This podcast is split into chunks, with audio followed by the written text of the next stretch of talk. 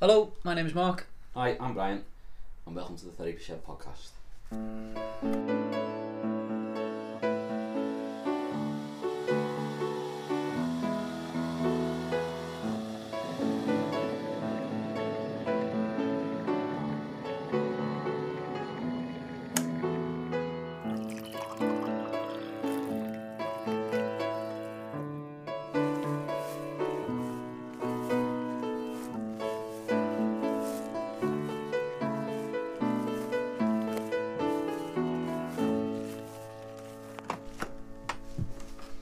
Hello. Hello. How's things? Good. Good. Happy to be back in Yes. the, uh, the belly of the beast. I bet it feels like a while since you've been back here. Too long, far too long, but I always say that. Yeah, not for me. I've been here most days. You've been living here. Well, we're bu- busy, as I think we said in our the Christmas episode Mm-hmm. of uh, the podcast. We said this is kind of high season, isn't it, for uh, mental health and support services? You know, the, the winter months. Uh, so yeah, busy, busy. Is that how you found it yourself? Yeah, as we say, I think we were talking before we started recording that a lot of people that we know we don't work in mental health or you know therapy um, talk about January being a quiet month for them if they're self self employed, um, but with I think with mental health and counselling, it- January's February's probably the busiest months I find. Yeah, absolutely, and I think it's that thing as well of, I suppose, in different industries, in different jobs, maybe the the spring and summer months are, are busier, or you know more expectations and so on, more demand. But definitely, yeah, I think in mental health, you know, twenty four hours as, as we say, it's all year round. But autumn, winter seem to be, yeah, for, for I suppose for more obvious and and al- also less obvious reasons, the more I think we touched on it, the, the, the Christmas episode, didn't we? Around, you, you know, there's SAD, there's quite a big one, uh, seasonal affective disorder. Mm. Although it wasn't until a year or so ago I realised, I, d- I learned, sorry, that SAD can affect people all year round. There's, a, Mhm. there's SAD in the summer, but obviously it affects people more in the winter. Um, obviously the dark nights, the mi- miserable weather. Um, Yeah. You know, as we spoke about in the Christmas episode, so the, the stresses around Christmas and stuff. Uh, with summer, generally the weather's a bit nicer. Um, you know, people are a bit more, um, you know, less pressure, so holidays, things like that. Um, so yeah, so yeah, but I've just been busy. I need to get a camp bed in there. Therapy shed, I think. Can I go top and tail with you if you get a comp out of me? um, but here we are, another series Yes. of the Therapy Shed podcast. Very exciting. So we've got a bit of a, a theme, shall we say, for for this series. Yes, Um, series four, s- no, series three. three. Series three. Okay, four. So you're getting excited Yeah, I already, was, aren't yeah. getting ahead of yourself. series three, and um, our, for want of a better word, I think our theme for this series is that we are going to have guests on that either work in or run services around uh, around the great city of Liverpool, and learn a bit about themselves and about their kind of personal journey, and also about the service, what the service offers, and also and of course. Who can access the service? Why would you access it?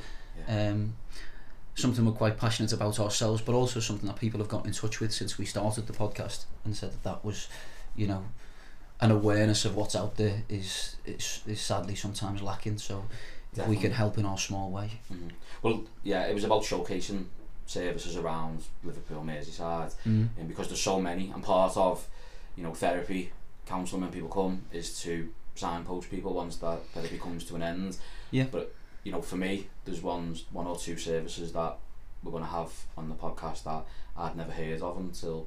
The Yeah, last yeah, few- me few too. Months and Mm. um, there's a few that obviously I've, I've known about for a while. Um, so now I think it, hopefully it'll be good that we can get services out there and you know people can access them.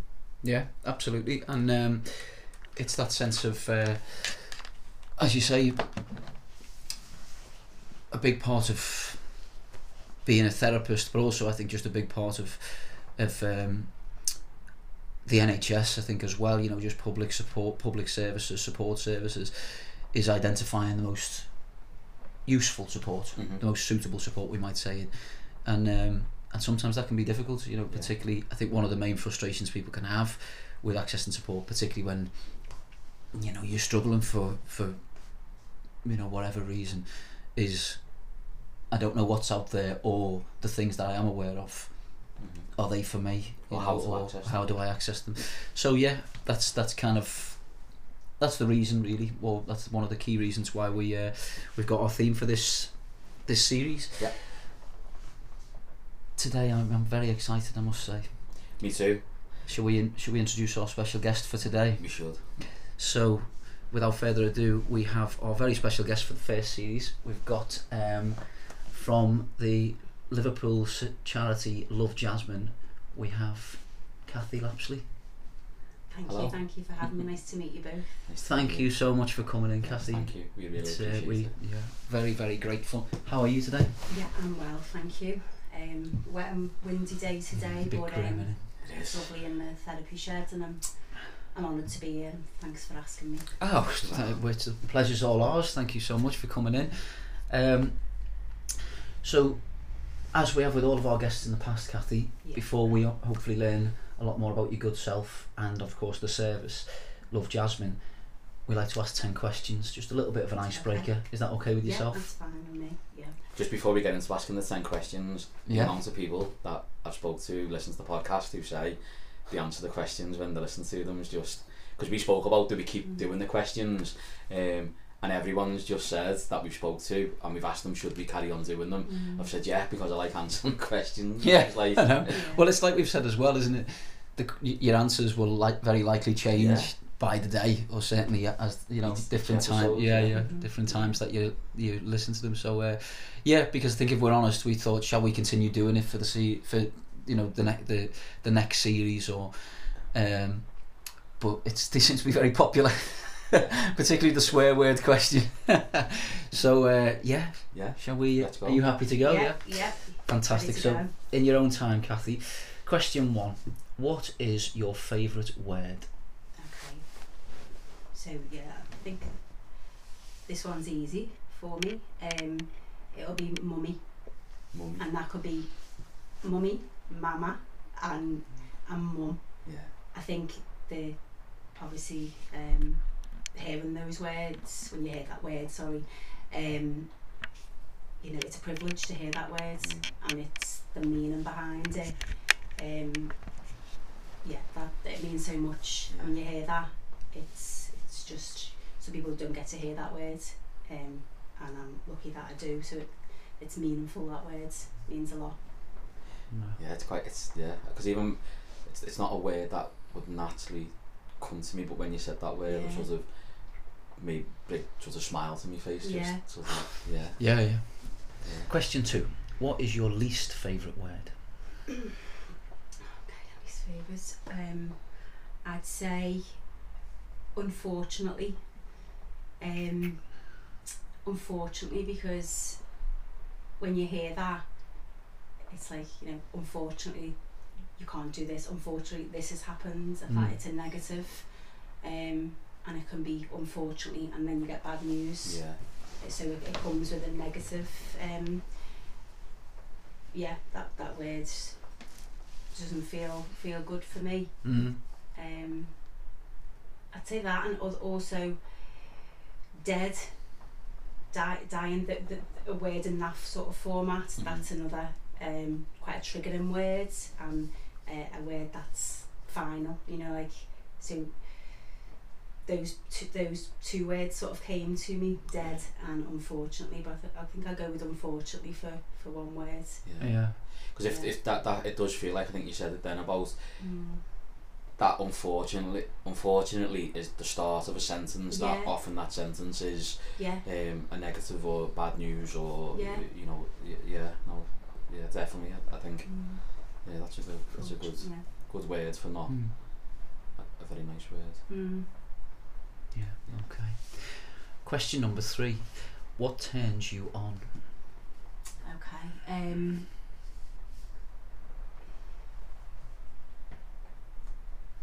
kindness. Um, yeah, kindness. That that's always been, I think, um, the importance of, of kindness. It's like something that I've taught my children from, you know, soon, soon as they were born. It's about being kind. I've receive the the impact that kindness can have on you is immense Yeah. and you know kind words kind just kindness from someone Hmm. is so is so important so when someone's kind it might just it might not be a big gesture but it, it the it just means so much Mhm. it's something so simple Yeah. do you know what I mean? But it's um, I love it when I see someone being kind, or you, you know, you see these things on social media that some sort of like a pay it forward type thing, or just done something. Mm-hmm. Someone said something nice to someone, give them a compliment. The Yeah. the impact that that has and that person takes forward with them. So yeah, I, I just love kind people and kindness. No, Wow. definitely. Mm. Okay. Uh, question number four. What turns you off?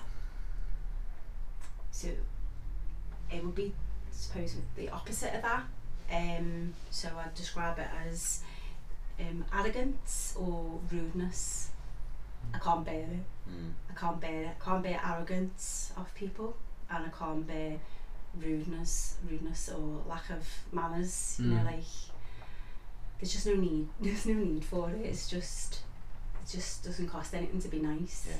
does it but yeah I've, I've a, do have a real problem with someone that's that's arrogant and I think sort of sometimes people come across as being arrogant but they they can be shy or they can be socially awkward and you think oh, shit, they're really arrogant but they're not and maybe it takes a little bit It's of a defence mechanism a in defence some me- ways, isn't it? Yeah. mechanism. So and realise now it's not always someone might be that's their first impression of them, but it's Mm. you dig a little bit deep, deeper or you spend a bit more time with them, then it, that's not really what, how they meant to come across. Yeah, absolutely. Um, but when someone d- is arrogant um, or rude, there's just no need for Hmm. it. Mm. And um, yeah, my, my defences go up then. I just don't, yeah, I don't, I don't like it. I think it's when it's it, it, it, it sounds like it's more when people are choosing to be that way yeah, rather when than they're people are doing it choosing. as a yeah. defense mechanism. yes. It's that they're, they're aware of it and they're choosing to be that way Yeah. for, for whatever Yeah. reason. Um, it, it, it, it's not very nice, is it? Doesn't make you Yeah. feel very very good. It can, It's which is it- which is the opposite to yeah, kindness. so if someone's just be nice. It, Yeah. It says it costs no, nothing, yeah but a lot- people, some people can't. Some people just, Well, I think as well, it's when it's when it seems like that is deliberate, intentional. yeah, It's optional. Yeah. Like with a Yeah. defense mechanism, I think, and this is not to accept or encourage. Certainly not to encourage being arrogant or rude. But I think when it's a defense mechanism, mm-hmm.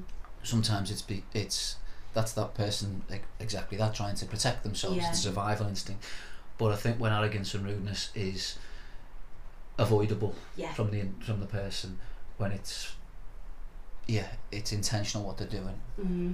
that's yeah I re- it really resonates with me what Yeah. you're saying and it's it's something that I find you said triggering yeah I do as well I find Yeah. it really difficult to to accept I Yeah. guess you know and to That's it. respond to. I just I just be extra kind to them. Is that what you do, Brian? Okay, yeah. I'll believe you. Thousands wouldn't. okay. Question number five. What sound or noise do you love? Okay, love um, um, the waves. So if you're like on the beach when the waves Mm. Oh, crash in, yeah. Yeah. and that's that's something that I've, I've used to like regulate myself Mm-hmm. and calm down. That if I close my eyes and I think of that, um, that's what settles me. That's Mm. the sound that, that settles me. Yeah. Or if you like you're on holiday, or you're by you're by the water and you hear that that sound, and I close my eyes. That I think that's quite powerful. I love that sound. Yeah. You know, Yes, you, you yes. listen to you can listen to um, you can just Google that sound and listen to it, Yeah. and it calms me down. I love it. Yeah, no, definitely it is. It Yeah. is. It is one of those sounds that is really, um, even though sometimes with like I find with the waves, you know, if it's like re- if they're like crashing in and Yeah, they can be sort of quite feel really powerful and Mm. destructive, yeah, but there's still a calmness to it as Yeah. well, isn't there? I think of. Um, Yeah, ac- yeah, absolutely. It's really interesting with that question as well because I think every guest we've had on the podcast, Mm. and Brian and myself as well, most of the answers are related to the elements. Yeah. mm, Whether it's the sound of the rain, which was your answer, Mhm. Brian, yeah, mm, um, or as you say, the sound of uh, like like um, the sea like washing in and out on the beach like in a more relaxing sort of sound yeah, or as you're saying there Kathy like crashing the waves crashing yeah, it's it's like that there's something really powerful isn't there about the sound of I mean we're listening to the rain now Yeah, as we're sitting in yeah. the therapy shed quite loudly. Yeah. and uh, there is I think as long as you're not caught in the rain there is something quite um, oh, what's the word almost cathartic yes, about yeah, the sound of the elements isn't Yeah. the sound of the, of the Because I think weather we've had winds as well. I think somebody said. Yeah, oh yeah yeah that's Sound come up a of few winds, yeah. times yeah Um, yeah, it's interesting. Mm-hmm. hmm Question number six. What sound or noise do you hate? Um, I'd say I- I don't cope well with alarms, whether that be house alarms, someone's car, like and these background noise. So, you know, like I have alarms going off in the street. Mhm. I can't ignore it. Um, I get really irritated by this these noise, but it comes to me at that as well. I wasn't sure what to say then, whether which one to pick, but was it like an ambulance siren? Right. I'm triggered by through personal experience an ambulance siren, so that noise. As soon as I hear it, it's sort of like a bit of a, Yeah. a call to action. Mhm. That's Right, right. where's that ambulance going Yeah. what you know it's ne- it's never going to be a good a good thing but that that's like the sort of uh, you know, obviously that's an ambulance but then once that's gone that's gone but if it's an alarm and it's constantly going on I can't relax until that that sound is gone Yeah. so if you you know when you, you're trying to get to sleep and you've got someone's house alarm going off through the night I can't can't rest so Yeah. but I'm triggered by this these like background noises that people can sort of sometimes I think they can ignore them after a while but I, I can feel quite um like hyper alert Yeah. by by that so Yeah, yeah. really don't like the Okay. Question number seven. What is your favourite swear word? so at yeah now I say I'm not a big swearer Mm. and what I found quite interesting is growing up I didn't really swear it'd be say like if I dropped something or something really bad happened Mhm. then there'd like just be like a reaction and swear. But as time's gone on, I think it's I can feel I think sort of trying to understand like the you know swear words. It's getting an emotion out of you, isn't it? Like anger or you know pain. They're really emotive. Mhm. So I, I swear. I don't swear a lot, but I do swear. But I'd say it'd be like I think I'll, I don't know every day, several times a day. It'll be for fuck's sake. Nice. But text messages will be you know the FFF, FFS Yeah, yeah. like sort of sign of the times of sending like abbreviations and Mhm. stuff. But every message to me, like my friends, we might be talking about something, something's happened, something's gone wrong, FFS, and then it's in every conversation. but I Yeah. wasn't uh, a swearer, which I find quite interesting. Yeah. You know, like if one of them, if people probably hear you swear and you're not really known as a swearer, people sort of like look at you as is a bit. It's quite strange, really, isn't it? Well, yeah, uh, yeah, and I think this is we, this conversation we've had previously, hasn't it? And it, I think it's so true. It's it's an expression of emotion, isn't it? It's, Yeah. and, if, and I think in some ways, probably on a more subconscious level, that's our way of communicating to someone that I'm feeling really Yeah, really intense about this thing Yeah. or really annoyed or angry whatever it may be it's our communicating how, how emotional we are about the situation when if we're not much of a swearer yeah, and then something like that comes out oh for fuck's sake yeah, as you say people around us are likely to go yeah. right there's definitely something It's like you know other words don't seem to be able to express the emotion that I've felt with things. So there's been like a shift in me where then I'll swear, I think if you, as you recognise that I didn't Yeah. really just like my upbringing or whatever, I just Yeah. didn't um, really do it. But now I do all the time. yeah fantastic okay question number eight what profession other than your own would you most like to attempt Um, I always wanted to be do something creative, a hairdresser, a fashion designer, something like that. Um, it's not at the moment. That doesn't come into my head to do that, but that's always what I wanted to do. Mm. Or it was that, or law. I was quite fascinated with law um, and the legal system. So it's say now probably yeah to be able it's to be able to help people. So that's another side, you know, of, to help people, you know, in the legal process that interests me. okay Um, but I can see how people, you know, um, I've suffered in the legal system and then wouldn't want to be a part. I don't know. It's but I I was always really fascinated with law. Yeah. Um, so yeah, from going from something creative t- to that, I'd probably say something in law. Oh, Mm. okay, oh, that's interesting. That okay. Question number nine: What profession would you definitely not like to attempt? This one's easy because I was only talking about this the other day. It would be a chef. I said Um, that. you know, you see the, the programs on the, the telly, like the kitchen Yeah. Yeah, yeah. um, those things now, isn't it? Gordon Ramsay and things like that. I'm not a great cook or a big cook, but I can't handle pressure in the kitchen. You've got Right. a couple of things on the go. That's enough. I can't imagine um, being in a, a kitchen in like a busy restaurant. Yeah. And there's meal after meal coming Yeah, with coming through the door. people shouting, uh, heart, it just the stress. Like I feel it now. Yeah. The anxiety, I would absolutely hate. Yeah, definitely not. Definitely not for us. Okay, uh, and finally, question number ten: If heaven exists, what would you like to hear God say to you when you arrive at the pearly gates? So this is quite a difficult one for me. Um, yeah, you know everything I've been through. I, you know, is there a God? Is you know, I feel you know so angry about things at times. I've had I've had to question things that, um, and delve into things you know that I wouldn't have done normally. So it would probably be let me explain you know, for, for God or whatever there to say, let me explain and apologise to. I feel like it sounds quite quite dramatic, but I feel like I need an, an explanation for for what happened. Mhm. Um, yeah, I'd be I'd, I'd be w- wanting an explanation, Right, we want Mm. some answers from. some answers, yeah, Okay. Yeah. some answers, and then maybe something would something would make some sort of sense. But Mm. I'd be looking for answers. Yeah. Amazing. Yeah, No, thank you again for that. Because that again was really powerful to listen to, and I think that's the first time I've ever heard anyone on this podcast or when I've heard these questions asked. Because I actually stole these questions from an old TV show that yeah. uh, I used to watch, and I don't think I think that's the first time I've ever heard anybody actually put the question back to God Yeah. like I think the more and certainly from when I answers when I've ever answered that question yourself as well, it's always what I would kind of Mm. like heaven to be like or what I would Yeah. you know Yeah. what would I like, something about me as the indiv- as the person being asked the question I'd I'd answer the question kind of about myself but you've just Mm, actually put that yeah, back and said well I interesting, I yeah. want you Yeah.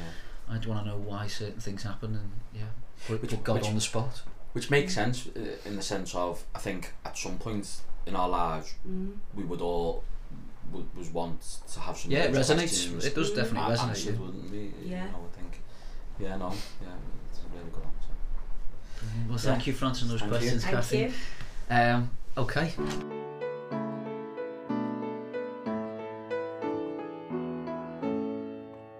So, before we get into the uh, the you know learning about Love Jasmine and obviously what you how you come to set up the charity and obviously what you what you do and what you offer and so on. Um, I just thought we could get to know yourself a little bit more, Kathy. If Okay. that's all right.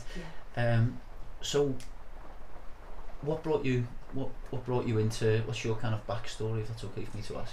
Yeah, so um, my backstory um, is I used to um, used to work in casinos for for a good number of years. Um, worked on cruise ships for nearly eight years, travelling the world. Um, bought a house with with with my husband. Became we went went out there together. We both did the same job. Came home and then just tried to look for work in Liverpool worked in the city council for about 10 11 years um doing admin HR receptions um always sort of like c- customer service focus from my casino work and then the the sort of admin and reception work that I did um yeah and we come home bought a house um and then had our daughter Jasmine um, closely followed by um, our son, closely followed by uh, another son. um, just going about our life as as a normal family, you know, working hard, three young kids under five at the, at the time. Um, yeah, life was busy. Um, just a normal normal family. Um, then I um, left the position that I had in the council, got redeployed to another job. Um, my oldest child, Jasmine, was six, and we went on holiday. Um, we went to Wales in August of 2014. We'd had a stressful number of months before that, just sort of like work and family, as I says, trying to juggle everything. Um, so we really needed this break. Um, so at the time, three children, we, wa- we went away. Um, a couple of days into our holiday, life changed forever, basically. So life as I knew it then, family, both working, three kids, um, 19th of August 2014, life, life changed. So for me, uh, it's a before and an after. and if you Nice. talk to anyone um, who's sort of lost someone, they'll, s- they'll resonate with those terms. It's life before that moment and life after. Mm, so yeah. that that's how I sort of, f- you know, I could talk briefly there about sort of, you know, um, jobs and sort of work wise, but that before is that it is can be difficult to to think about because life was just normal. It wasn't easy, but Yeah. it was normal. Um, and my life now is completely different. And on the outside looking in, it might look the same, you know, a couple, children, but it's not. It's everything's changed. Mhm. I've changed, um, and every aspect of my life has changed. So o- on this holiday, um, said we, it was much needed. Just um, should have been a nice, a nice family holiday. Um, just have, a, have an, an evening together. We were staying in, a- in a lodge. My daughter was um, eating a, um, a bowl of grapes. I gave her the bowl of grapes. She was a good eater, healthy eater, and I looked round and she was choking. she was choking on one of the grapes that we gave her. We were sitting with her um, and sort of responded immediately. Um, myself and my husband were both trained in first aid, but we couldn't dislodge this grape. So, I mean, I won't go into too much details ab- about that, but what people might think um, happens in such an incident is not how, how it is. The, the trauma, the the quickness that that happens in, but it's the inability to you're seeing something terrifying happen in front of you, but to you doing everything you can to try and, and solve that situation, but you can't.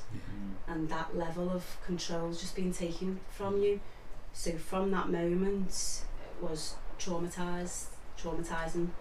Um, and yeah, I didn't grasp the severity of the situation. My, bo- my body went into shock because it was so quick, it was so traumatic. What we witnessed and trying to save your, your own child's life. Um, Jasmine was taken away. We had a long wait for an ambulance. She was taken away in the end by an RAF helicopter, which is, seems so surreal, and it was at the time. Mm-hmm. Um, we didn't know where she. We weren't allowed in the the helicopter, and she was taken away. Um, and we w- we followed. Um, we didn't know who the people were at, at the time, but some locals that were from that lived there, they put us in their car and drove us. It was about a half an hour drive to the hospital. When we walked in there, um, I pictured being taken into a room and it all being this, you know, that she was there and she was fine, and we were put into a side room, and you know, flew, I just knew there was something not right. You know, I wanted to be with her. We, we weren't allowed to be with her, and then we were told that um, she probably wasn't going to survive, and then that turned into she wasn't going to survive. Um, now this is like from that incident, and then from that happening, it was just like having your your life played out in front of you, you're sort of dissociated, come out of my body and was looking down at somebody else. That, that that's how sort of Mm-hmm. severe the, the, the impact, the trauma was. Um, And from that happening, that first started to happen um, to Jasmine at half eight that night.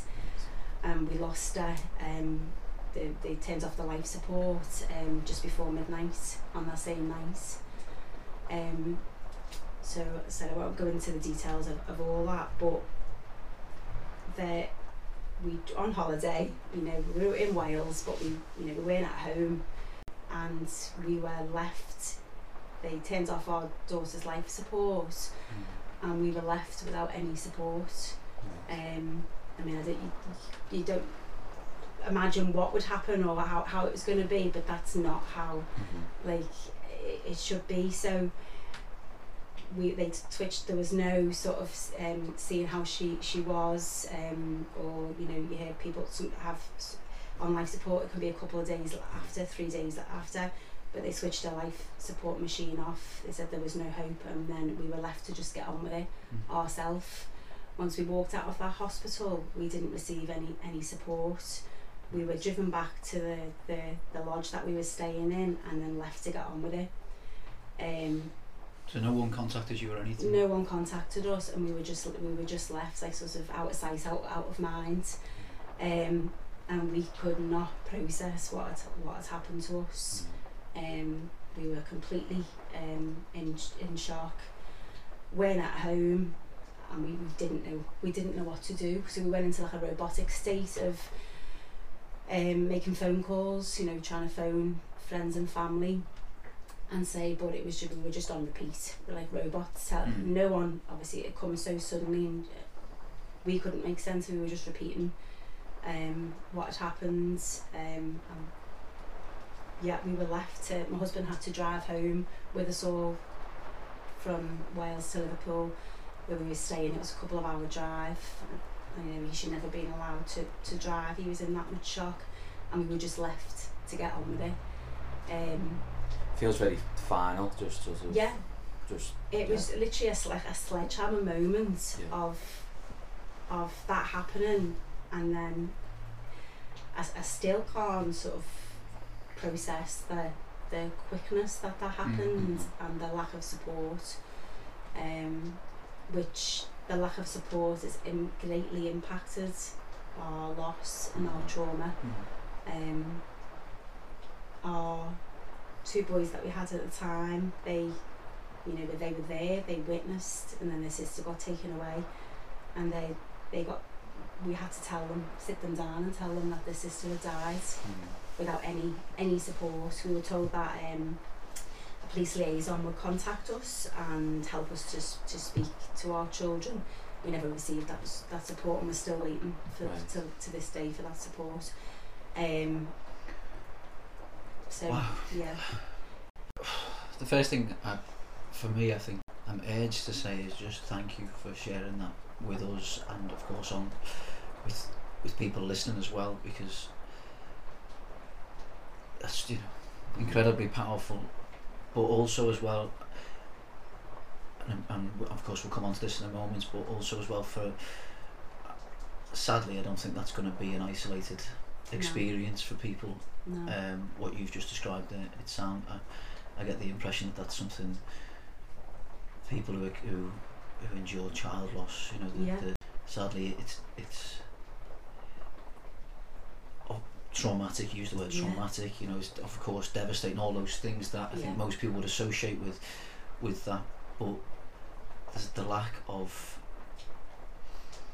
the lack of support, the lack of um, of awareness as to what you, where you can Yeah. access the support. You know, the fact that you're phoning family members immediately afterwards, and fa- you know, Yeah. family members and friends. Um, I was when you were talking as well, then Kathy. The big thing that was coming back to me, I guess, just just thinking that that's what you that's the other thing that you had to you know that that you had to do as well in that situation was you had to tell your children yeah, mm, and that you know you'd think that the, the the support there is you know it's just immeasurable if you could have some support around not somebody to tell your children for you and Yeah. I'm sure you know I'm, I, I know that's not what what we're saying but somebody to give you some practical support, just some sort of Just help you through that process. Yeah, yeah. because I It's think what language to use as Yeah. well Mhm. for a, for a child, which we learned, um, and it's so true. You know, the a ch- young children will hold on, hang on every word that you're saying. yeah.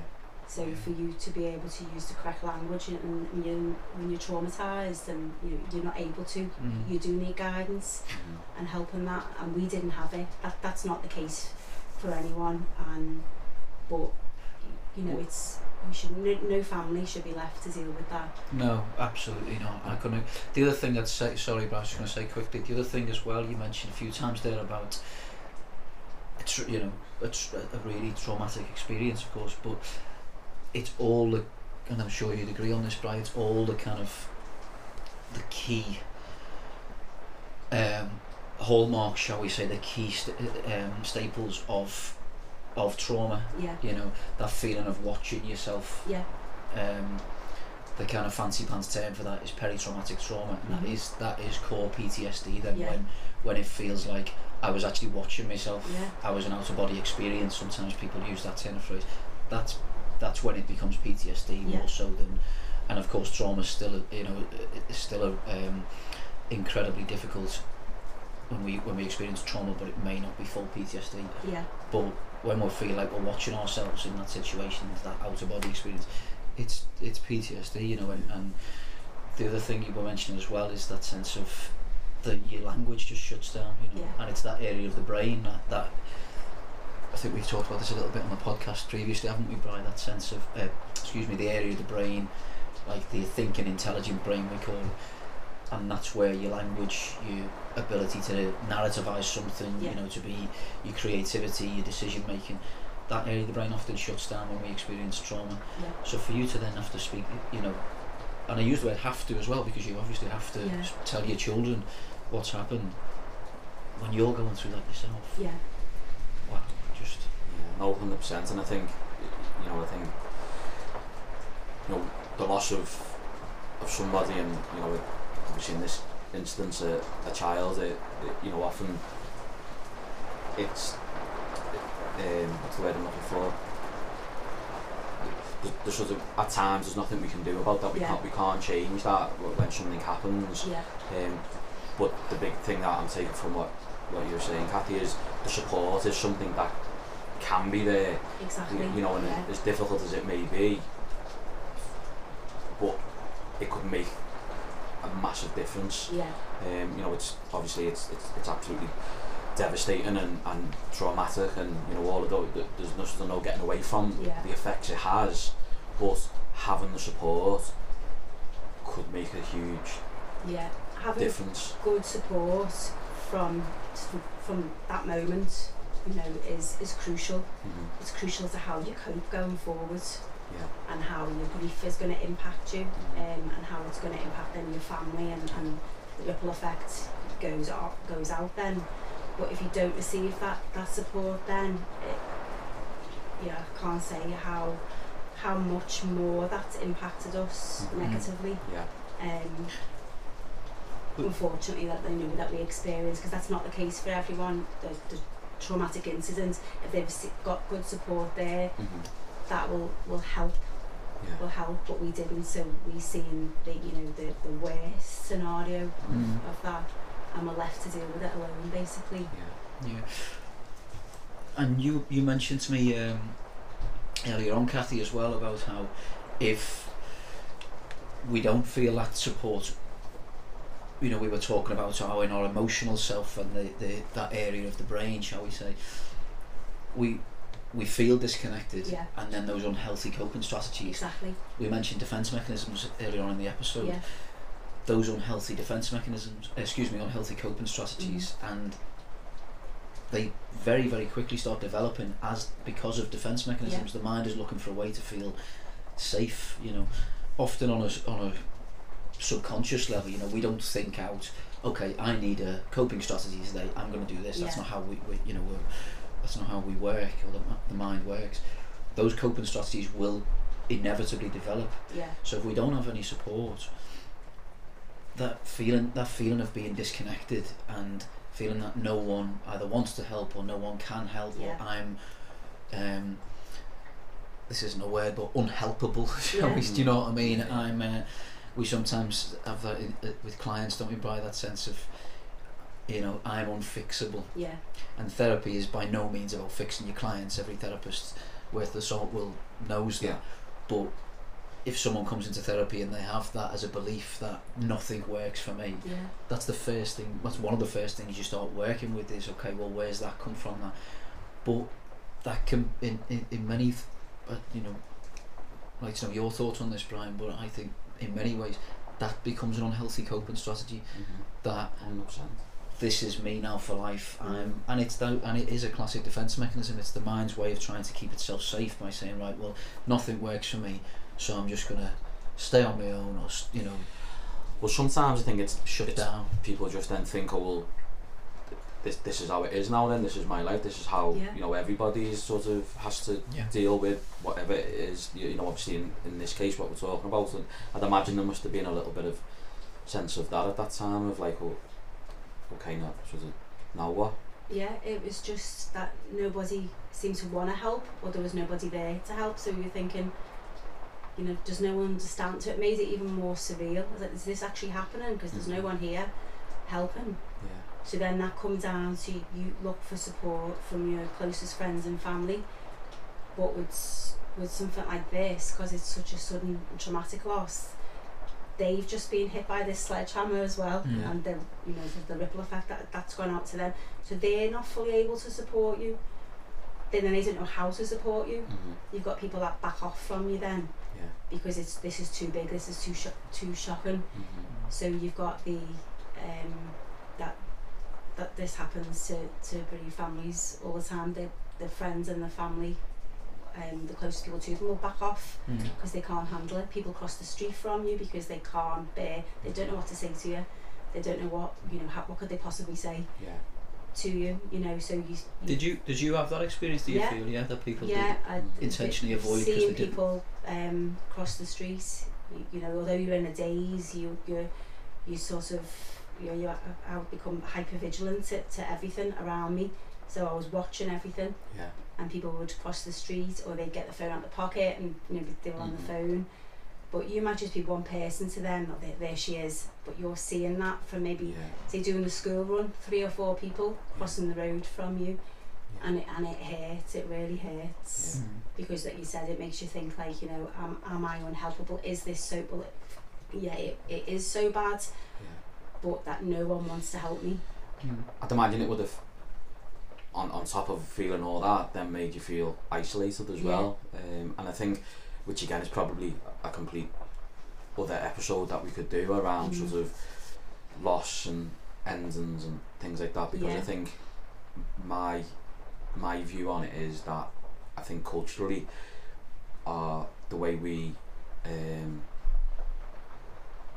the way we view sort of loss yeah and bereavements and things like that is sort of I always question it is it the best sort of cultural view that, that we have and the way we deal with it um, I, don't, I don't know um, but I no, think no, I don't think it is. Yeah, I'm sorry, to, uh, but yeah, just to pick up on that, I think it, you mentioned the word cultural there as well. I think it is a cultural issue. I Mhm. think we are as a as a society, and and certainly uh, the, when we say culture, I think we're talking about kind of maybe even Western culture, Yeah. but certainly, you know.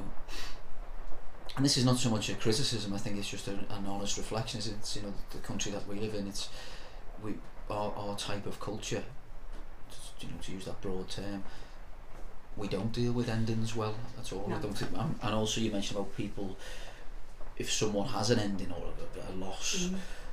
people avoid it. It's like people around us mm, struggle to, you know, Yeah. s- I think we don't To understand deal quite with it. it's that To respond relationship to that we have with it isn't it it's, it's, it's for me anyway it's that relationship that we have with again endings and loss and bereavement I think um, yeah I think it's uh, yeah I think Yeah, I, I certainly, come uh, across that quite a a lot cultural thing um, but yeah in other cultures you know people will they'll they'll wear black their periods of wearing black they're, they're mourning they're you know, they'll come out in the community and they're literally wailing you know and the community come round them yeah and Yeah. feed them mm-hmm. and protect them and you know they'll sort of like step away from from they'll they'll put their arms around them and that, that's what's needed yeah but here people um you have that sort of people reach out to you when it comes to the funeral, and then once the funerals happens, then they start moving on, so they think you have, and then people back off from you. But that, that's when you need the help then, Mm-hmm. because that's I when the was work just thinking- starts. Absolutely, yeah. That's that's when the real, not the real challenges. That's the wrong way to articulate that. But that's I would guess. It's after the funeral Yeah, that, and after kind of everybody. It seems at least has gone back to their own lives and gone Yeah. back to normal in inverted commas. I That's think when that's it's when like, oh right, so is the world just carrying on now? Because yeah. I don't feel like I'm, I'm in a That- place that can carry on at That's all. it. I mean, said it could be, you know, it could be an anticipated loss where it's been coming for a while, or like for myself, a really sudden loss, and they're, they're both very different. Mhm. Um, but then, then you know, when that happens, you you you're having to plan a funeral. Yeah. To plan a funeral for your child is horrendous. You know, absolutely. To plan a pu- funeral for anyone, but you can't prepare f- for that. You know, you, you, there's no um, people put like funeral plans in place for you know when when you're getting older Yeah. Mm-hmm. or for grandparents or whatever. But a child, you just can't. So you're s- in such shock Yeah. um, then you can be busy sort of you know doing or it can be a blur to you doing the, the funeral um, arrangements Mhm. so you're sort of getting pushed along in this process you're there but you're not there um, and then people sort of could be around you and depending on sort of your, your family setting your social your support Mhm. network but then people back off Mm. Yeah. people back off and then then you're left Yeah. and that that's when people you know people might think oh she looks like she's coping okay because you're busy organising a funeral you're, you're in shock you're just getting carried along Mhm. but then you know it's your friends and family obviously they have to return to work then you're just left Yeah. sort of in this hole that's Mm. your life Mhm. looking like you know what the hell's happened Yeah. and that's that's when the help is needed Yeah, because I think I've, I've worked with people in the past who've, you know, around sort of lost bereavement, and they've said, you know, a few things that have sort of in common that they've said is they felt the most lonely, or they Yeah. felt lonely sort of weeks and weeks after yeah the funeral had taken place, and they'd find themselves sort of sitting there in the living room or whatever, and then all of a sudden they just get this sort of o- almost overwhelming feeling of just being on their own, yeah um, and I think it's probably be you know, Total similar to what you just isolation. said. um, it really it really is and you just can't you can't see you are taking it moment by moment you can't see ahead Yeah. you know you, you you're just totally lost Mm. you literally do need your hand held and you need to be become very childlike Yeah. you know you you you the emotions that you you're feeling and you, you need I probably never had as many people around me then as than I'd ever had in my life but I that was the loneliest I'd ever felt and it was lonely I think so often as well. No, thank you again so much for sharing that, Kathy, because I think so often we that amplifies the the intensity of feeling loneliness, feeling lonely, when we have people around us, because it comes back to those two areas of the mind, doesn't it? Your thinking brain, your conscious mind is going. I feel so deserted. I feel so lonely, Yeah. and yet why? Because I see people quite often. I'm doing the school run, or I'm seeing my partner, or still, you know, still got family around me. And in some ways, it's like the more we str- the more we're struggling to make sense, if you like, of our loneliness, of our feelings, and feeling lonely, the more powerful the feeling Yeah. of loneliness becomes. You know what I mean? And Do you think? Do you think some of it's about even though you know you might have loads of people around you, but there's that it's that feeling of nobody understands how you're actually feeling. Do, you- do you think? they don't understand people try to relate to it I think you know but people c- try to compare it to I've lost my granddad I've lost my dad I've Mhm. lost I've even I've lost my dog yeah. and you're not taken now I'm able to realise that's just they're coming from it from their own loss and if that's their only loss that's all they can relate it to Yeah. but it's not helpful when someone's com- you know trying to they're, they're trying to relate to you on some level Mm-hmm. Mm. but you feel more disconnected from them because you think they can't relate to me Yeah. and, and you need to feel understood Mm-hmm. Mm. because the, the world suddenly is just spinning and you don't feel part of of that world and then like you said then then sort of coping mechanisms to, to can come in you, you can try and numb the pain Mm-hmm. turn to alcohol Yeah. um withdraw yourself mm, Mm-hmm. I mean, you- it's, it's, you've got, you know, you might have other children, you, you might not, um, but, you know, trying to parent your other children while you're in the depths of despair, Yeah. mm. that I'd probably say that was my biggest struggle, apart Mhm. from dealing with the, the pain and the trauma, was trying to parent my other children. At the Yeah. time I had, I've got three boys now, but I had two, two boys at the time, and I was barely existing. Yeah. I might look like I was doing okay, but I was I, the worry of trying to get it right for them to not damage them further is huge. But everyone sees people just don't want to don't want to sort of interfere. Some people uh, or people assume that you're getting support. You- That that's people don't like to, people just assume of the friends and family are helping out. And thank God there was one or two family members and uh, one or two friends, but otherwise y- you've got to see, find out people's support you know support networks because not everyone's got you know Yeah. family coming in and out and cooking for them and Mm-hmm. taking the ch- ch- their children to school Yeah. you are literally just left Yeah. and you can't the big, big one of the biggest ones for me is um when someone says um let me know if you need anything um just give us a call but when you're that when that has happened to you you don't know what you need Yeah. you're not going to call anyone Mm-hmm. and that's a big when we speak to other bereaved parents that's the, the main thing I think people will say you need someone to offer you know maybe to say like you know can I help you with the children can I have to ch- you know Mm-hmm. Mhm. give you a um not not take over but try and offer you a, a- and give you an e- example of what they want to do not let me know if you need anything you're never going to hear from them Right. again Yeah. Yeah. That You- makes so much you sense. can't yeah. even think cognitively you can't think I wouldn't know what to I so need make help it make it tangible. yeah. Make it actually Yeah. like, can I do yeah this particular thing for you? Yeah. Rather than you know where I am if you need anything. Yeah, That's, you're never it's going to too- call that person. Yeah, you can't yeah. think straight. You're cognitive. You're not able to, to function. You can't think the you know basic tasks. You can't, and you, then you do. You think you go, feel like you're going crazy. Mm, Yeah. mm. I can imagine. You need people to step step forwards and you know sort of despite their own discomfort Yeah. and don't know what to say. But if that's all you need to hear, from people, I don't know what to say, Yeah. but I'm here for you, and that is. So all did you find need. that really helpful and powerful? Did you when people would say, Yeah, I well- don't know what to say, Yeah, but I'd like to help. in But some I'd way." like to help. Um, we have friends. M- My best friend at the time lived opposite me. She'd help out as best as she could with um, my children, with the boys. Um, another f- friend would ta- pick me up and take me for coffee and breakfast once a week. To come and get me and, and, and take me, Yeah. and that she'd bring me back. Another friend sent sent pizzas to us, make sure we had our tea check that we'd not eaten nothing, and then sent them. People was just doing things, you know, without asking Yeah. but not intruding. But there was, I'll never forget, forget those things. But that's what's needed. Yeah. You know, you need people to step up and just forget their own discomfort and just be with you. And I think, like you said at the at, you know the beginning of telling us about what had happened, that you know what you were getting from your friends, y- you know your best friends, the people sending you pizzas, that support, if that maybe would have been there from right at the very Yeah. beginning, then obviously it, it may not have helped with the grief and the loss, but maybe with the trauma Yeah. and the PTSD and, and all of that side of it, it might have just helped. Exactly, yeah. And that, that support then in our situation would have come from professionals. Um, we weren't given the opportunity to have friends and family there. That was taken away f- from us by by how it happened. Mhm. Or if the professionals would have done behaved in a way that you know that that we expected, Mm-hmm.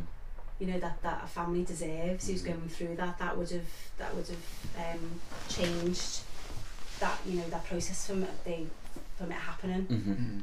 but that period of just being left to Yeah. fend for yourself I mean yeah as I said that's not the case for for a lot of families what what then led to sort of because again I think it, it's one of them and it, we never we never said it at the beginning of this episode but we say it at the beginning of every episode Yeah. that we could probably spend you know four or five hours sort of Mm. looking at it and, and talking about it all but Well, you said you were getting a camp bed in, so yeah, I didn't I? Um, wh- wh- what then led to sort of setting up the charity and Love Jasmine? Sort of what? Wh- wh- wh- how did that sort of come out of? I think well it's because of the lack of support that we had because of the circumstances that that it happened in Mhm. and the lack of support that we thought it was just something within us instinctively that Mhm. this cannot happen to other other families. So okay, yeah, that wouldn't. As I said our circumstances were different from from from other families, and, and they a lot of families would have the immediate support there, but it was. Um, you know, there was things that we need. I needed to connect with other bereaved parents. I needed someone that understood. So we, we, we looked for. We had to search ourselves for what for what was available, um, and then we it wasn't a case of oh, obviously we, we've, we've done something on, on our daughter's name it's sort of carrying on a legacy and, and her name the charities love Jasmine it's like f- as if love from Jasmine Mm. um, she was just a, a child that likes to help help others so it, it, the help is coming from her through us that that's the idea but we look for what was missing um, and a lot of that was the peer support um, there's other services there, like I said, but a lot for, like for us, people don't always want to return back to a hospital where they lost their child. That's too yeah, of triggering. course, yeah. yeah. So our, our services are away from them, not we're not at a hospital. So we've set up something that's that that we felt was needed, Mm-hmm. and so the peer support is a big thing. The c- counselling, um, we offer counselling, um, support groups so people, c- f- families can connect with others, and to feel understood. Yeah. So it, I think we were com- we were compelled to, to, to do something, um, because it was so horrendous. Um, but yeah, it was that lack of support that that took us in that direction. That when the time was right, it was two years after that we started the charity because we were dealing with an inquest, quite a lengthy inquest Nice. process, which was horrendous. But we we knew we were going to do something, but we didn't want to duplicate any services, so we, we, we sort of what gaps were there, and then we filled that and it's expanded from there really. So specifically, what what you, you mentioned about counselling and support groups and Yeah, um, so I suppose when I say specifically, what, when you say fill the gaps, what is, is it about that Yeah. immediate support? Is it long term support? Is it what what what were the So- gaps that you yeah. sort of felt? that and as I you said there's, filled? there's a, there is immediate support there if you've lost a, a, a younger child. I mean, it, we support families that have lost a child from 20 weeks pregnancy, from gestation, Mhm. right through to a ch- an adult child of any age and people don't think of that they think of Yeah. a child oh, just a young child no this is your child your child no Mhm. matter how old they are Yeah. so if it, someone was to come to us it, before 20 weeks we direct them to other charities and organisations and work work with them there otherwise we, we support th- from 20 weeks onwards from for an adult child and, and people forget forget that Yeah. um, so, you know, we find that a lot of families who've lost an older child, they're not given any support. If you've lost a child, um, younger child, then the older centre are Right. great and older hay. But if your a- child is older than that, you sort of slip outside that, and yeah. you're not, you're not Yeah. given the support. Support. and it yeah as you say as well with the, with obviously we are very lucky uh, to have older hay and all of the things older hay can, can offer in the city as well as other services which I'm sure we'll, we'll come on to I'm just thinking with ad, with adult chil, um, child loss um, do you ever come across is there something in maybe parents feeling like support isn't for me it's for you know a- Yeah. almost a little bit of I, I'm not so much undeserving but it's it's not a child loss though because my child was an adult Yeah. but as you've said it but it's it's still your child Yeah. doesn't matter how old they are if they're if they're five or 50 they're still your child you Yeah, know you, you, it's, it's the, you shouldn't lose your child. It doesn't matter how old your child is. It's not the, the natural order. Mm. and that's what people don't seem to grasp. Someone might be 80 that loses their six-year-old child, but that shouldn't. That's not the order, yeah. and that's what causes the trauma, and that's what makes it different from o- other losses. Yeah. Um, so it's trying to get, get over to people that you know to, it's someone's child, and everyone needs support for for us. You know, for us when they need the support for as often or as long as they need it. It's Mhm. not a support just immediately and then okay, you're okay now because that's not the case. It continues on. So someone can might have lost a child many years ago, Yeah. and it's encouraging them to, to sort of um, you know to to, to come to to come to us or to sort of access support because it's not a process that there's no end to it you know what I mean there's, ju- there's, there's just not so people think after a certain periods of time oh I lost my child 10 years ago, 20 years, 30 years ago. I can't access support now, but y- you can, you know, you, you've, you've, be- you've been left to deal with all those emotions and that pain all this time. Yeah. And we just encourage people to, to sort of come forwards and Yeah. contact the charity. And I think it's I think a few things there actually. One, I would say it's about in terms of emotional support. So you mentioned you offer therapy and counselling. Um, it's that when it when when you're feel like you're ready Yeah. for therapy or you might be ready for therapy when that feeling comes along because it's important to access emotional support at the right time.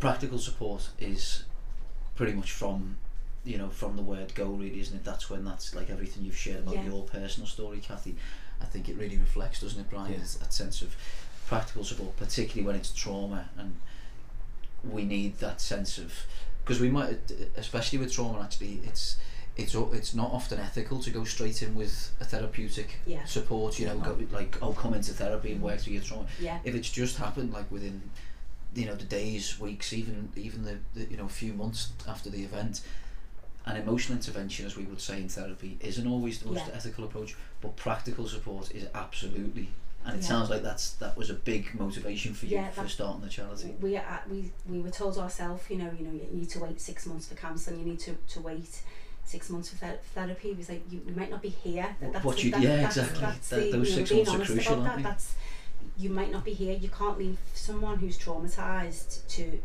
to fend for themselves to six months Yeah. b- because that it, sh- it should never be like that. And that's what we felt strongly about. um, you know, a lot of people don't want counselling, they don't, they don't want that, and then that might come further down the Mhm. line, but they do, they want the hand held, Yeah. literally, they want su- support, they want guided through this, you know, it could be an inquest process, could be criminal proceedings, Mhm.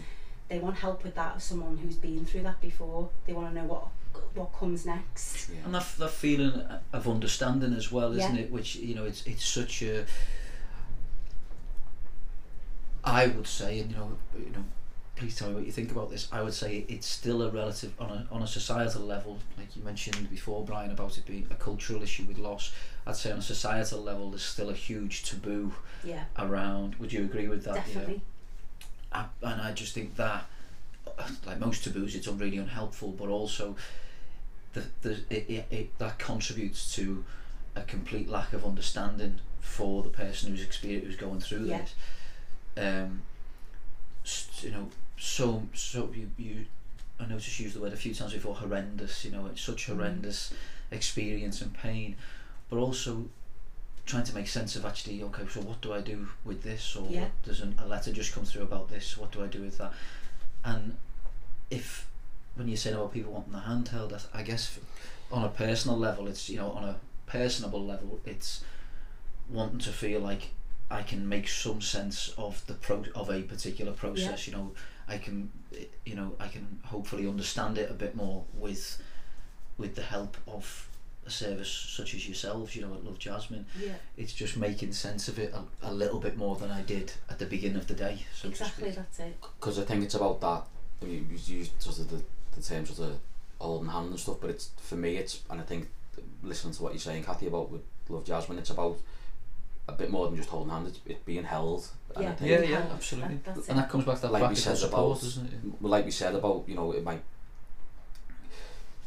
going to see you know a GP or whoever and they say oh six months for counselling six months for therapy you know the, the that's fine in the sense of okay people might need to naturally process what's Yeah. happened but that doesn't mean that there shouldn't be support there and they shouldn't be held while they're waiting for those six Exactly. months and I think listening to what you're saying that's where almost you felt maybe let down or what was missing and Yeah, it sounds like with Love Jasmine as though you, you're offered the counselling which is really good but being able to hold and just that, that's exactly it. Um, you, you can't be left for that period of time, Mhm.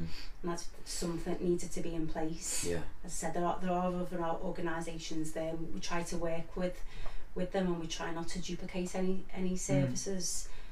But it's as I said, we, we didn't want to return to the hospital environment. To you know, it was very traumatic yeah, for us yeah. to, to to do that. Mhm. So you know, ours is away from the, hos- the hospital. Mm-hmm. Um, and you know, we believe in self care as well, like complementary therapies. We offer Mhm. free complementary therapies. yeah. Amazing. um, yoga, meditation. Mhm. Wow. It's finding other um, ways to cope. Yeah. You know, for my own experience, it was going to a GP, and before I'd even f- started speaking, I was getting a, a prescription written out for me for antidepressants. Mm. That wasn't going to help help me. Yeah. um, but I needed to know you know what help was was there but it was just sort of you know people don't seem to know how to to, to deal with it and Mhm.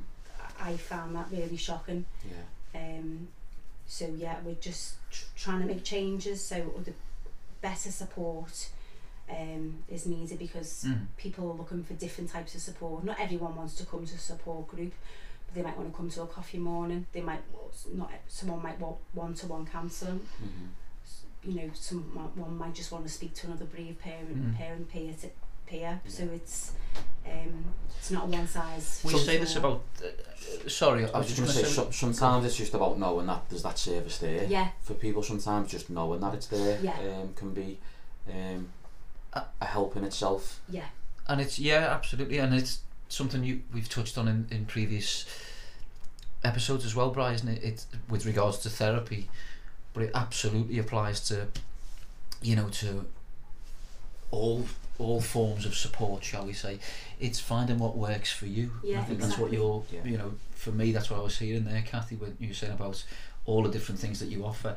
For some people, it's I want to sit down in a confidential, safe space Yeah. and talk with somebody who is going to listen to me Yeah. and you know and then hopefully I'll feel listened to and Yeah. I'll feel great and if therapy so you know that's kind of hopefully what will happen in a therapy session but for some people it's I just want to be in a room with other people and Yeah. not feel like they're just going to say oh isn't aren't things terrible and is there Yeah. anything I can do I want some uh, connection with another person just on a on a real everyday sort of Yeah. level you know having a cup of coffee or doing something like yoga or just chatting about the weather or whatever it may Yeah. be you know those everyday conversations that you- you know please tell me if I'm wrong if I'm misunderstanding this but I would guess feel like they've been lost in your life as well Yeah. after something like that you can't have them everyday sort of trivial conversations because your mind is completely elsewhere. Mm. You, your brain is just not able to have those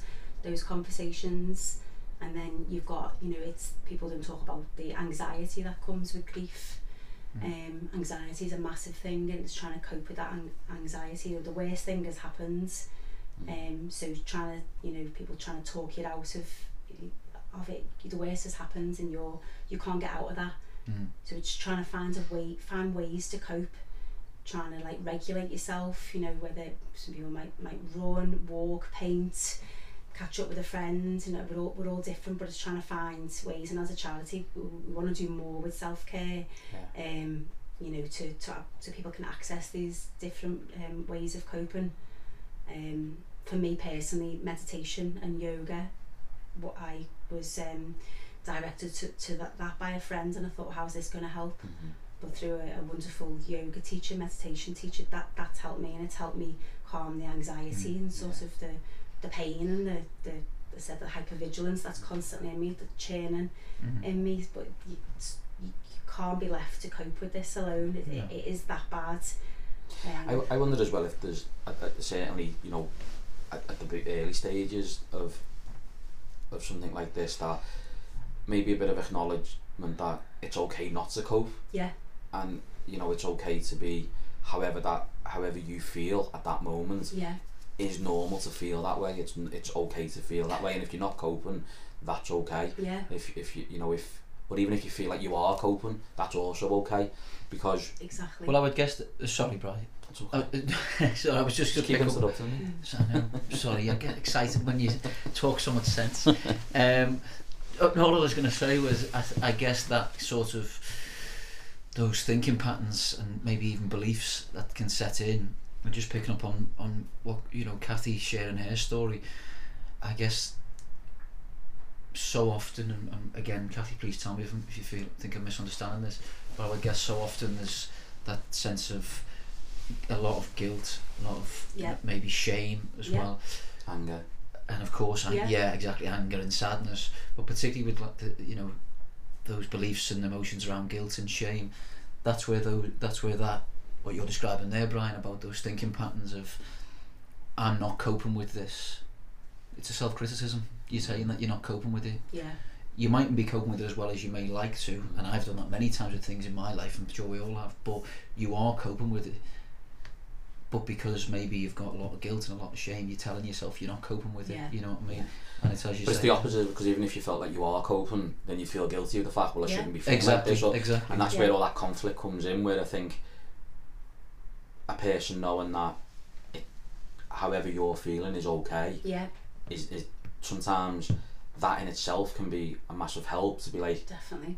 okay, so this is, and, and it- when I, s- I was going to say, so this is normal, but Mm. it's a, and I think Paul mentioned this, um, Paul Neal, on when we done the, the trauma episode, about it's, um, uh, you know, trauma and, and the way we respond to it is, it's a normal response to Yeah. an abnormal situation. That's Uh, it. Um, and I think, y- you know, it, sometimes people just need to know that it's okay Yeah. and it's normal to feel however you're feeling. Yeah. And it's not wrong to feel And how Oh, it's you're not feeling, wrong. you know, because that, that comes back again to that self blame, doesn't it? It's Yeah. I'm respond. You know, this is maybe maybe you're feeling guilt from the event. You know, Mhm. this this what happened was my fault, but certainly the way I'm react, the way I'm responding to it Mm-hmm. is is wrong. Yeah. You know, is is my doing as well, and it's it's com- you know what you're saying there, and everything you say, Kathy, as well. I think Yeah. really resonates with with, with my understanding there of this is this is my fault in some way. Do you know what I mean? The way I'm responding to it, or no one will be able to connect with me, and in some way there's a self, there's a huge kind of self criticism there. Yeah, you want acknowledgement from people that, that you know that, that this is awful. This what's happened to you. This is awful, and you, you want expectations from people. But there is that sort of e, but society puts those expectations on you to to return to who you were before, to to be that person again. But that Mhm. person's gone, Yeah. and you hear bereaved parents talk. That's how people they talk because you're not that person anymore. Mm. So there's a lot of pressure on you to sort of be that, you know, return to work, be that fun friend, Mhm. Mm-hmm. go out. But everything's changed. You know, you you need the building back up, Yeah. and yeah, it's acknowledging that that you know, however you're feeling is okay. Yeah. But you know, you had the emotions of like shame, guilt, anger. People don't like to talk about those emotions, but they're they're Mm. what you're feeling. It's not yeah. just sadness. If it was just sadness, I mean that's bad enough. You could cope with that, but it's it's everything else. Mm. You know, you, you tra- you're traumatized. Yeah. You you are traumatized, and I feel like that's not acknowledged. Yeah. You know, so um, the way society thinks about you know grief and death and trauma needs to change. I Because couldn't agree it's- more. No, Oh, yeah, yeah. definitely. A hundred percent. So, look, Jasmine. So is it is it seven years then it's been going for? We started um, September 2016, Or Sixteen. um, two years after, and it's quickly sort of picked up pace. Yeah. and sort of grown quite organically. Yeah. Really, we we've, Amazing. we've just done things as and when we need it. We didn't want to go too big, too too soon. And as I said, we've just tried to do services is not just but what we've obviously put our input as bereaved parents, but it's what people need. We we always look for for other bereaved parents and families. You know, what are you looking for? What Mhm. what would you like?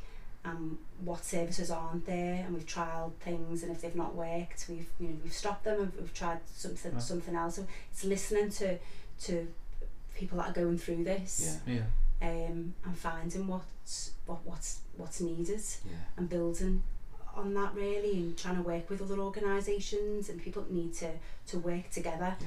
you know, to fill the gaps that are there. But it's, it's not when you've lost your child or when you're grieving, you you can't be looking for what's out there. You sort of need that to come to you. Yeah. Mm. So you need the GPs, you definitely- need the organisations, you need the schools. I was just about to say it's like that wraparound Yeah, service, isn't yeah. it? It's about being able to have, you know, the picture I have in my head of you know a family there, and then they've got all these things Yes, around them definitely. to wrap around them to go back to what we were saying before to ho- hold them Yeah. to support them to help them find what they need and to understand you know Exactly. what what, what they may, may need to, to sort of help them um yeah something I, I'd, I uh, that's really kind of come across to to me Kathy just listen to yourself today is is that you've mentioned a few times about peer-to-peer support but I would guess it's so powerful so inspirational for um, you know anybody who i- you know, is in is has experienced child loss is that speaking with with yourself, yeah, it's that ex, you know that kind of shared experience. yeah, That must be so. That must really be such an invaluable kind of support and resource for people who come to your service. definitely. You, you feel like you're living on a different planet. where Right. the people that you've already known all your life, you, you, you don't relate to them, they don't relate to you. You're a different person, Mm. Mm. so you need to to to, to normalise what isn't a normal sit. You know, this it's sh- should never be considered normal, but it's it's happened and it's you know it's happening all the time to to families, but it's normalising you know what you're going through and how you're feeling, and with this. You know, you need s- someone's gone through it. They get it Yeah. Mm. they, they get it and then that, that's that's invaluable um, and that that's been a massive help for me personally I get a lot of comfort from the groups that I, that I do and meeting other people because they, they get it So how, how often do the, the groups ru- run? So we currently do a, a monthly bereaved parents um, evening group hmm and we do a monthly coffee morning so we've got two we did have a before COVID a, a lot of other groups but we've had to cut back Right. on the groups Mm-hmm. um, but uh, we continued right through we were running online groups online coffee mornings and Mhm. support groups and as soon as we were able to return face to face that connections needed Yeah, Mm. definitely. you know s- pe- people people s- you know the online can, can be good but people- they need that connection Mm. they need Mm-hmm. Yeah. it so as soon as we we, we returned straight away as soon Mhm. as we were able to Good. um, and we're always trying to reach out Mhm. to, to people and it's ju- it's just getting the charity's name out there and letting Yeah. people know 100%. um, and how does the counselling service side of it work then? What What's the process for that? So um, currently, people will we- we have um, sometimes people will like uh, will refer someone one on they'll, they'll know a family and they Mhm. just they find out about our charity and they'll contact and get some information. Uh, otherwise, a, a- a bereaved family member can contact themselves, a bereaved parent, grandparents, um, and they, they can w- we can either contact us on social media. So a big problem that people don't think about is you can't pick up the phone. A lot of people can't pick up the phone. They can't get the words out Yeah. Mm. they just can't they can't say that they can't say the story they can't say my child has died Mhm. that, that's just gonna they can't do it Yeah. so they don't so you know we, people will send us messages on facebook instagram um, email us but i think at the moment we've been developing our website for for a while now Right. and we're just gonna we're waiting for it to go live but it'll be a self referral process hmm Ah, right, so okay. someone g- can, can complete the details they can access log on fill in the, all their inf- information and they can sort of you know stop start with that they can log back out log back in later that evening in their own time and self-refer they don't have to speak um, and that they can that that is is so needed because Mm, Yeah. people say just pick up the phone that they can't people can't do that Yeah. a lot of people can't do that so this will be an online form it, it's not just an online form people contact and then we have to call them this is them completely doing the referral process Mm. um And I guess you can. That sounds amazing, yeah. And I guess you mentioned about that. You know, the feeling of uh, control being completely taken away from you i- if you go through that. You know, such a painful experience. But I guess there you've got enough feeling as the person, as you know, self referral, for example. You are actually starting to get some control back because you can manage what you're what Exactly. you're willing to share or what you're feeling able to share. yeah You can do. You can control that to a large degree in the self referral yeah process. it's removing the barriers isn't it that Yeah. you know picking up the phone Yeah. um, it's, it's, it's, it's removing those barriers so someone can do that. Obviously, someone can sit with them and do, and do that online form for them, and it, it, it's needed. And we hope that that will make things easier. Mm-hmm. Um, we'll have all the information then, so that they can be, be, be contacted almost straight away. Mhm, Then, yeah.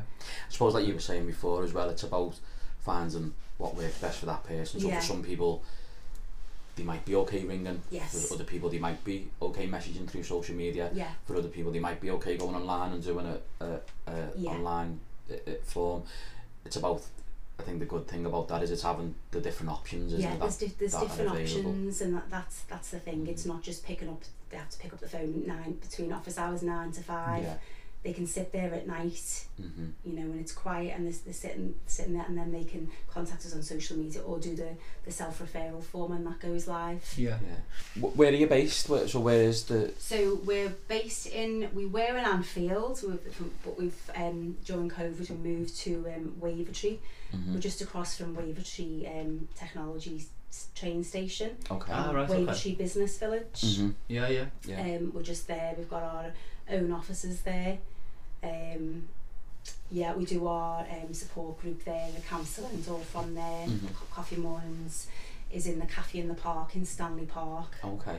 We do that, but everything else is, is within our um, offices. The complementary therapies we, we use therapists for that, but people will c- contact us and then they'll they'll attend somewhere else. But everything else is in is in our office.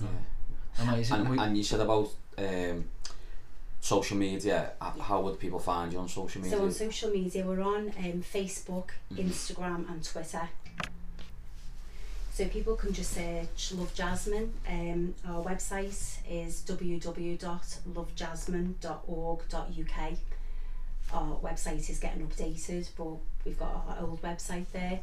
Um, and I'd encourage people to take a look at that and look what services we offer. yeah. I actually had a look at your website. Um, so thanks for mentioning that. I did have a look at your website preparing for today's uh, podcast, and I found it fantastic. You know, really easy to navigate. Uh, Lots of useful information on. I noticed you do a lot as well with, as you mentioned, you've mentioned today, about partner services. There's like fundraising events that you've done as well. Yes. So some brilliant pictures on there. If you uh, it was like a running event that you did. Yeah, the fundraising is a big thing, obviously, to bring the, f- the funds Of in. course, yeah. um, especially during COVID, that, that all stopped. Um, so we've got to get back on track with that. We've got a, a fundraising, a virtual running event, um, 2nd and 3rd of July. That'll details will be on all, all our social media and encourage Mm. anyone to sort of have a look at that and sign up to help us raise funds. Yeah, that's a great way as well. People can get involved with the service Yeah. if they're not feeling they need to access support as such, but the service speaks to them. Yeah. Um, that's another great way they can you know Yeah. they can kind of link in with yourself. So Definitely. yeah, definitely Definitely. check them out. and just the one other thing for. I know you said sometimes people might not want to, but is there a phone number people can ring if they need to? Yeah, yeah. If our number is 0151 459 4779. And is that Monday to Friday nine to five or? Yeah, I mean it's generally sort of Monday to Friday, ni- Monday to Friday, nine to five. Um, but they can leave leave a message there. We'd encourage people to, to, to phone as well. That's great, thank you. Good. Is there anything else that you wanted to mention about Love Jasmine and the charity or anything else? Is there something that anything we've we've missed out? Because I think again, we could probably have you on again and do another full episode. Uh, um, we've- we've gone over the time that we probably uh, uh, had said. So thanks for sort of staying and. Sort of, Kathy's charging us overtime now. We're definitely into overtime. um, but yeah, is there anything else that you feel that you, you need to say or you want you want to say that we've not covered? And, yeah, and just encourage people to sort of check us out on social media and just have a look at what we do. And I mean, it is for me. Um, there's a lot of education needed on grief in general, grief Mhm. education. Definitely. um, and I'd encourage people to sort of professionals to sort of look into that as well and to co- contact us for any advice as well Mhm. or information um, and that the loss of a child is you know people should not be expected to sort of get on with it by themselves Mhm. Mm. um, for, and for families to sort of um, to, to contact us Yeah. and find out about our services Definitely, and hopefully people that are listening will sort of you know if it anything resonates that we've spoken Yeah. about today, will you know know about this service because, like we said, the, ho- the whole idea of this series of podcasts is to showcase some services Yes. that are, are are in sort of locally to us. Um, I only found out about Love Jasmine over the last couple of months. yeah Um, but obviously she's been around for you know a few years now, Yeah. so hopefully you know more people will, will find out about the service and and access it. yeah I Ju- just go on. Uh, sorry, I was just going to say, Brad, as well, just on that point, I think a big thing that's come, f- you know, come up a few times today is there is no um, wrong type of person or age of person, age of Yeah. parent. There is no such thing as, you know, this support doesn't apply to you. It's No. a- am I understanding that right? Yeah exactly it really is uh, and as I say when we were chatting earlier on that's something that really hit me is adult children Yeah. you know the Yeah. loss of an adult child and we, we I s- I guess the stereotypical image with the loss of a child is it's a minor, shall we say? Yeah. It's a, it's a child, child, but actually adult people who've lost chil- their children, their child, who was of adult age. Yeah. It's, the- it's, it's, It's still a huge thing, you know. That's Thing. still a traumatic. yeah. and, Well, I think you said it before, um, Kathy. Didn't you know about it? It's not the natural order of things, and Yeah. even in the natural order Exactly. of things, Yeah. a loss is still devastating. It's you know, re- you you know, it's difficult. But when it feels like it's not in the natural order, then there's a lot more that can, can come with, Exactly, with yeah. that. So I think, you know, that service is a really good service that you offer, and obviously that's why we wanted to get you on to sort of uh, be able to showcase that. So Mm. thank you for sharing everything that you did and sort of, you know, coming on and talking about about Love Jasmine. It sounds like a really, really much needed service. No, thank you for giving me this platform to do that. Yeah, you're welcome. Oh, you're Appreciate very it. welcome, and thanks for thanks for being so honest as well, and so, you know, so real with us today. It really has been an. Uh, you used the word honour at the beginning of the episode. It really, believe me, it's been our yeah, definitely. our privilege, our honour Mm. Thank today you. to have you in. Yeah. Um, Just one more thing that we've introduced new to the podcast. Mm-hmm. The last two series, um, even though I thought it was three series, so I don't know. I must have dreamt about. unless the you've been series. cheating on me, I, might, podcast cheating. I, might, I must have dreamt, dreamt about the series that I've done. But anyway, um, we were getting guests to give us homework, but sometimes we weren't very good at completing the homework. So what we've decided to do for this series is ask our guests if they have a favourite quote, an inspirational quote, or a saying, or a piece of advice that they were given, or just something, yeah, something that they can sort of offer to ourselves and, and the listeners. I don't, so I hope we haven't put you on the spot, but No, I think um, something that, that resonated with me when I've been looking about, I've done a lot of reading and, you know, on trauma and what happened to me was a trauma. And there's a quote from um, Gabor Mate, who's a leading expert on trauma, and, and Gabor says that trauma is not what happens to you, it's what happens inside of you um, as a result of what's happened to you. And, you know, that that's it. To me, you know, a devastation, devastating event can happen, but it's what happens within you after that event. Mhm. If you receive the right support, um, you know, it, it can totally transform, you know, how you deal with that. Yeah. Mm-hmm. It's not going to fix it or make it better, it can't but you know without that support you're just left with that trauma yeah, and it's just inside you and it'll stay inside you so that really resonated with Mm. me Mm-hmm. yeah, definitely. I've done a Yeah. lot of listening to, to him speak It's a good way to put it. So thank you for that, thank you and thank you for coming on.